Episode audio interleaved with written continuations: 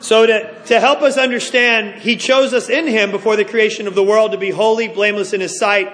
In love, he predestined us for adoption to sonship through Jesus Christ in accordance to his pleasure and will, the Woodham family.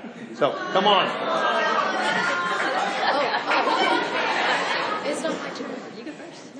So, Ed, I'm going to hand this to you. Oh, very good. I, I want to be like Ed when I grow up, so I'm bringing my computer here.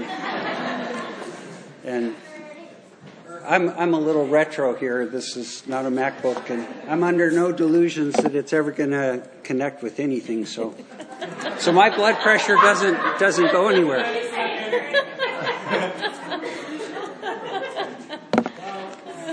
But uh, we're really excited and honored to be able to speak tonight. Um, we certainly don't presume to speak for all the adoptive parents or, or uh, the children uh, that have been adopted, for that matter. Uh, each of each of them will have some uh, unique perspectives of how their experience of adoption in their physical family has provided insights into their spiritual adoption, and we certainly encourage you to talk to them. Um, there's so many relationships in the Bible to draw from, or so many uh, uh, types of relationships, marriage and friendships and such, and and adoption has so many different aspects to draw from. And you know, about this last week, I've been thinking about uh, what I wanted to say and how I wanted to say it, and and usually as I rehearse that in my my mind, I ended up bragging about Sarah. So, you know, I know that wasn't necessarily what I was supposed to share, but but uh, as as far as the direction to go, but it's always seemed to end that way, and I think that's God's heart too. Is is He really loves us so much, and He wants to brag about us. He wants uh, we are the apple of His eye, uh, and and uh, so it's been really tough to narrow down. But uh, what we're going to do is, is uh, I'm going to have Sarah share first, and, and then Ruth will share, and, and, and each of us are going to have some specific uh, viewpoints, and then uh, um, I'll, I'll wrap it up. So I'll turn it over to Bigfoot here.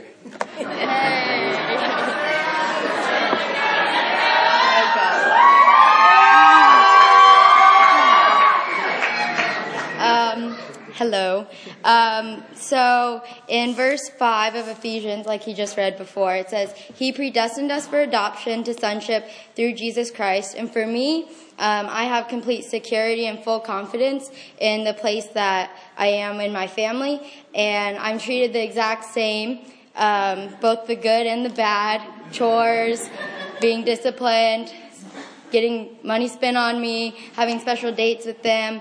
Um, for an example, I'm not like Cinderella who gets stuck um, doing everything, not being able to have fun with their sisters, living in an attic. Um, but um, I have full confidence that I'm equal with my sisters. And even uh, Ed asked me the other day if I get an inheritance from my parents, and my first reaction was like, "Well, yeah, like of course." Like I thought it was a trick question. Like I didn't have any doubt um, that I wouldn't get equal share.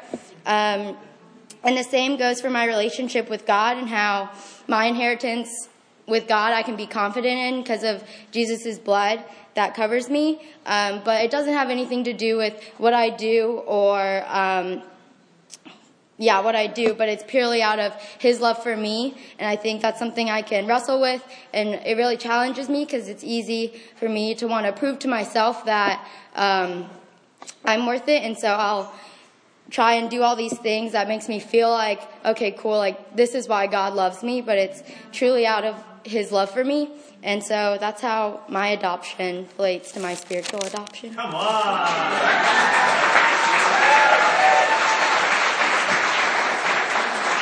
Adoption for me was a dream long before I ever even met Kurt. Really, in my early 20s, I decided that I wanted to adopt. And actually, the night Kurt proposed to me, I let him know that that was something I really wanted to do to make sure that that would also be something that he would want to do and we could be, you know, agreed upon this. Um, and really, before Sarah came into our lives, I thought about her all the time. And um, for my parents' 50th wedding anniversary, all of us kids had decided to give them a quilt that we were going to make. And each one of us was supposed to make a quilt square representing our family. And we didn't have Sarah yet, so on it I put a little, you know, Jennifer and Catherine. And for Sarah, she was a cloud up in the sky with her name on it because that's really how I felt about her. That represented that she was really in my heart, even though she wasn't yet in my arms. And um, the months before we got her, we had to do a lot of preparation to make it a reality. And um, once we got her, it was just, you know, amazing. But I thought about, you know, this lesson, and since then I really haven't thought about adoption that much because she's not my adopted daughter. She's really just my daughter. And um, looking at Ephesians has been so good for me because what I started thinking was really, I need to think about my own adoption because I never really think about that. And um, I thought, you know, when I often feel insecure in my relationship with God, what I do is I think, you know, like with my own children, there is nothing they could ever do that would make me not love them. You know, and God is the perfect parent, so of course, how much more should I feel secure?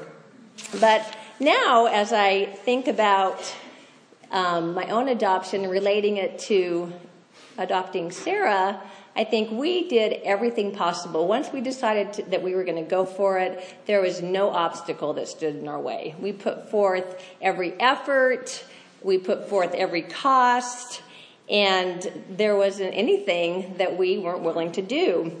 And so, really, what I began to think about was how I longed for Sarah. That must have been God's heart toward me.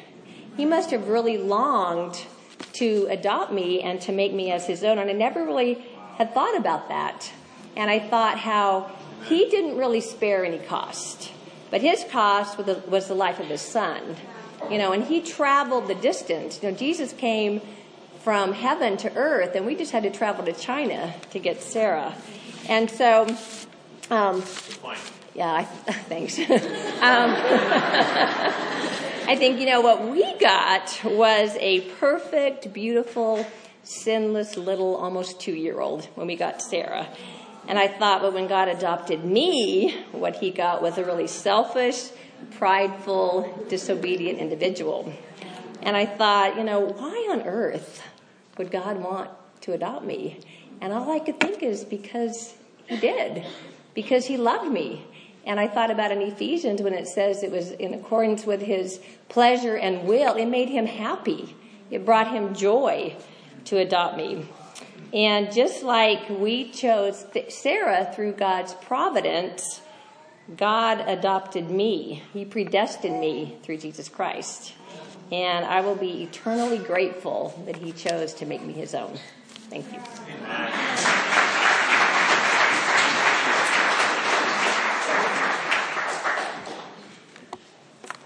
So I have to tell you a little bit of a story here. Um, when we went over to China, uh, believe it or not, Ed, I was an early technology adopter, um, despite my computer. Uh, I, I, had, remember the Palm Pilot? I had a Palm Pilot, and I had a little uh, clamshell keyboard that it placed on it. And I decided I was going to journal uh, during the trip. And I wanted to save that and then give that to Sarah at some point uh, down the road.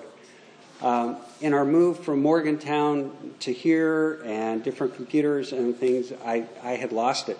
Um, and I had resigned myself to the fact that it, it, was gone. And I always really felt bad about that, that there were so many memories that I was able to capture uh, during our, our, stay over there.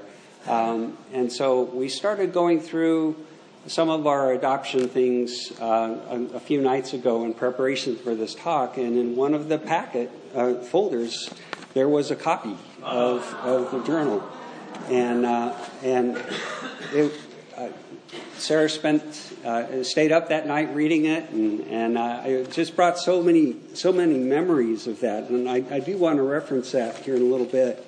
Um, but I'd written a letter at the front of it too to Sarah uh, and and that was that was so cool to think about the dreams we had at that point, and we were looking forward in anticipation, and and then to look back, uh, you know, 16 years later, uh, almost to the day here, uh, and, and uh, think about what God has done.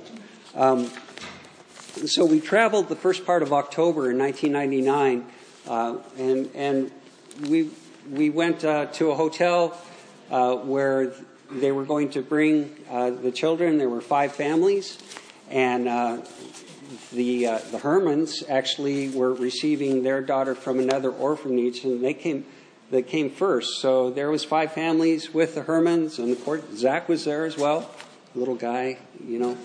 Uh, and, and, so we were rejoicing with them, their new daughter. But uh, then another van rolled up, and, and out came the other four children, and we were so excited uh, just to receive our, our, our, daughters at that point. But, but it was not official at that point. So another two days later, and I see Scott shaking his head, the trip back to Guangzhou, uh, the trip to the, the, uh, the consulate there, and, and I won't read this part. Um, I'll read the translation that's behind it. Um, but on, on October 6th, uh, we were given this piece of paper that says this is to certify that Kurt Philip Woodham and Ruth Ellen Woodham have consulted with Lin Qing, the guardian of Guo Xiaoxian, and the director of the welfare, welfare court in uh, Dianbai County, and decided to adopt Guo Xiaoxian as their adopted daughter. Kurt Philip Woodham and Ruth Ellen Woodham are hereby Guo Xiaoxian's adoptive parents. Guo Xiaoxian's name is changed into Sarah Xiaoxian Woodham. And you know, that was a, that was a, a great moment that, that now, according to the, the, the authority, I've now have a daughter that bears my name uh, as, as Guo Xiaoxian, or, or Sarah Xiaoxian Woodham. And we chose the name Sarah because of what it meant in the Old Testament and, and just the, the, the, the princess, the, the, the, the inheritance that Sarah received with, with Abraham, and, and just the idea of, of just the incredible family that has, has been brought out of the covenant with Abraham. So, um, we made it through the rest of that day, went back home. We actually went to, believe it or not, Hard Rock Cafe that night. Um, and I had a pork barbecue sandwich that was one of the few recognizable dishes I had while I was there. Um, but we came and went to bed about 8 p.m. Uh, it was a full day, but, but uh, I couldn't help stay up a bit and think about um, the transformation and the adoption of our daughter. And and this is going to sound strangely familiar, but I'm going to read this verbatim, written October 6, 1999. During the night, I started to think about what our efforts are going towards right now. We are trying to shower Sarah with love and affection in order to win her heart and trust. She is so unsure about the events going on around her, and we are making every effort to reassure her that it's all okay and that we aren't going anywhere. I thought of the verse in Ephesians 1. Praise be to the God and Father of our Lord Jesus Christ, who has blessed us in the heavenly realms with every spiritual blessing in Christ. And also in chapter 2. And God raised up us up with, with Christ and seated us with him in the heavenly realms in Christ Jesus, in order that in the coming ages he might show the incomparable riches of his grace, expressed in his kindness to us in Christ Jesus. I thought of these verses in the context of what Ruth and I are going through right now with Sarah.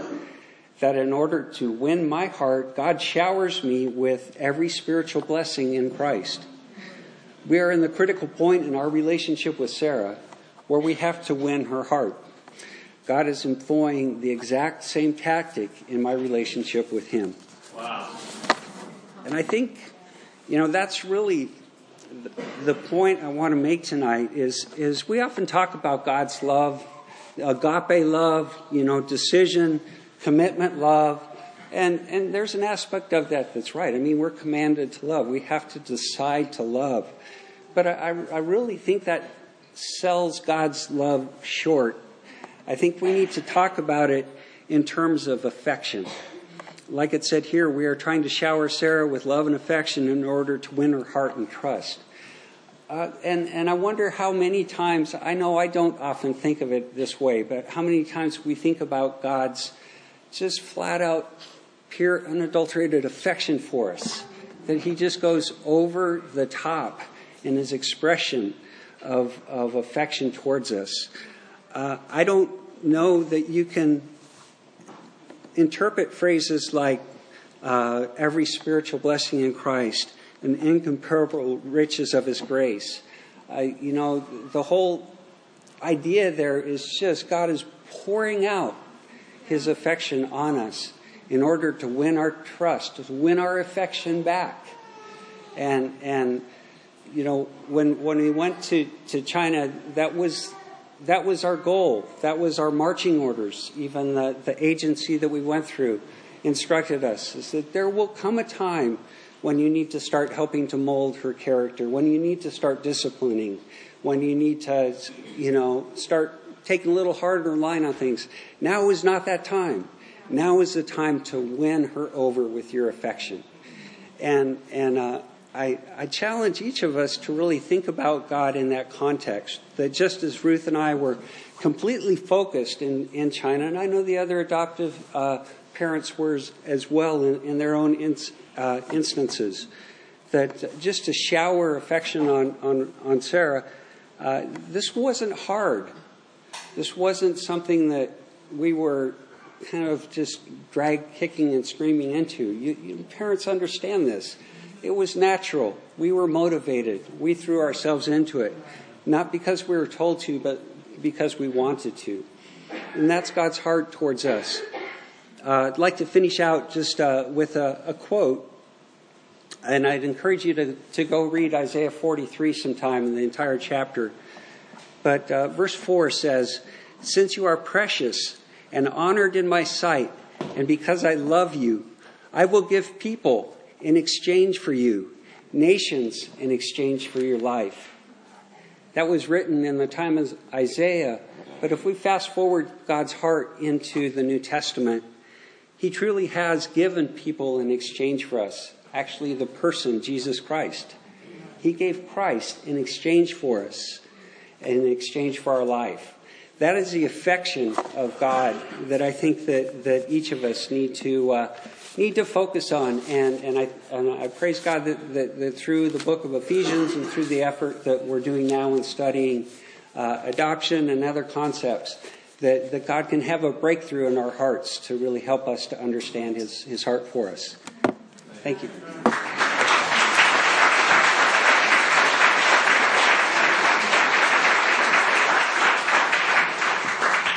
Wow, we had the challenge this week to encourage someone today about being adopted in Christ, you get credit for a few hundred. Thanks so much. That was, I mean, oh my goodness, so helpful.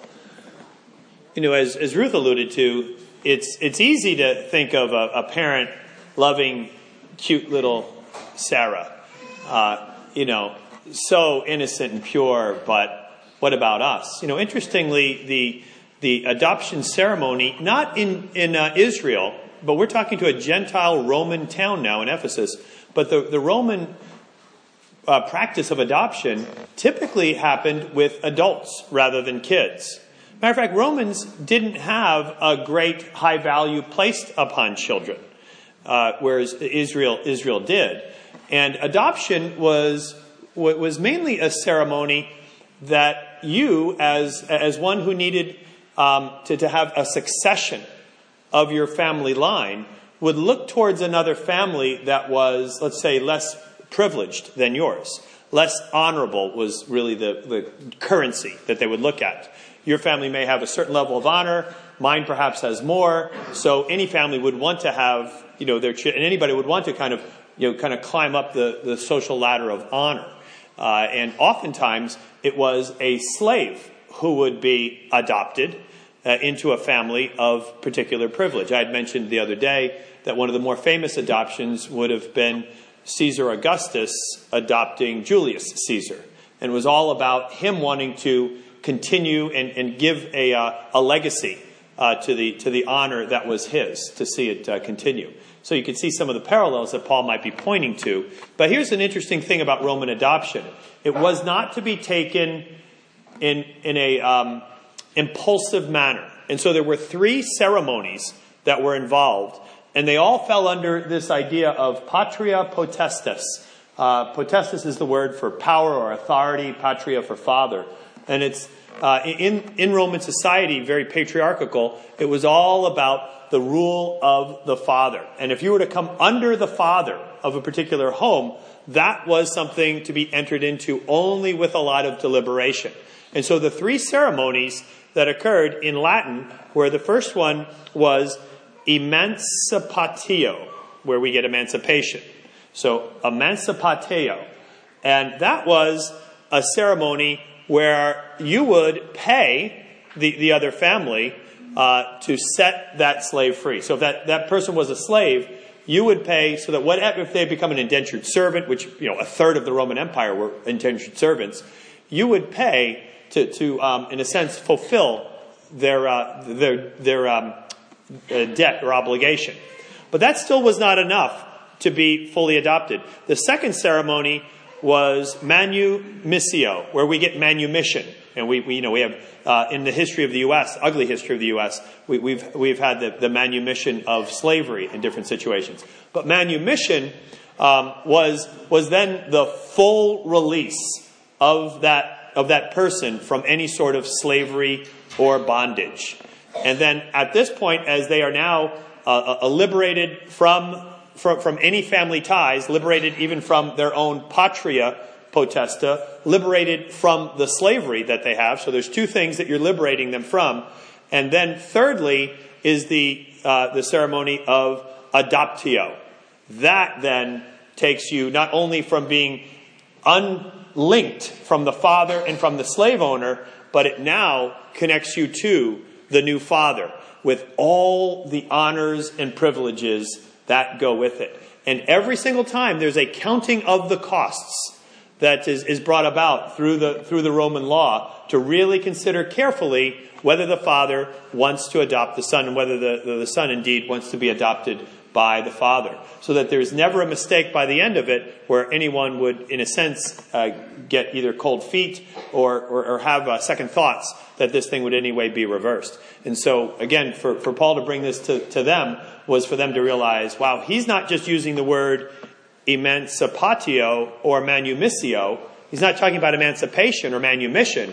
He's gone straight to adoption itself. Like, this is rather, you know, the, the real deal and, and rather secure. And so for, for us, so why, why be excited by this adoption? I think if, if your heart wasn't moved by what the Woodhams just said, uh, then we've, we've probably missed it to, to, to a great deal. Thank you so much. But the bottom line is, you really are in God's family. And to use the word adoption into sonship, by the way, only boys could be adopted at the time of, of him writing this, uh, but, but of course, Paul extends that to all people. Um, but you really are in God's family. And because we're adopted as adults and not as cute little innocent little babies, there's something else that, that you get to celebrate too in adoption. That is, you get to have all of your debt, all of your debt that caused slavery, all of um, your past is completely erased. You get a new name, you get a new set of honor, and all of that is yours. In a sense, what you do is you erase all your mess, and then you write down the new honor that is yours. So before we go to our groups, here's what I'd like you to do is with a pencil if you have it, and if not, with a pen, and you're, you're going to have to then blur this out is write down what it is that is most critical from your past that is so good to be obliterated by this new identity that you have in adoption by Father God. What is it? What's the ugliness of that? The worst of it all. And then, this is important before we go to our groups. If you've been adopted by God, if you've been born again of water and spirit, if this new life is really yours, then you need to now write down, instead of that, the honor that is yours. And that honor is you have the righteousness of Jesus. You have that performance record to your credit for when you appear before the judgment seat. But if you've not been adopted into Christ, if you've not been born of water and spirit, if you've not been regenerated, if you've not been uh, brought into the, the, the family of God, the way the Bible says, then you can't erase anything. And you can't cross out anything. At least not yet. But it's God's heart cry that not only do you get adopted into his family, but what is now left on your sheet of paper will at the same time be completely obliterated. So let's go to our groups, whether it's with the old writing or the new writing on the paper, and be able to talk with one another about what it is that, uh, that we've got on our sheets. Thanks.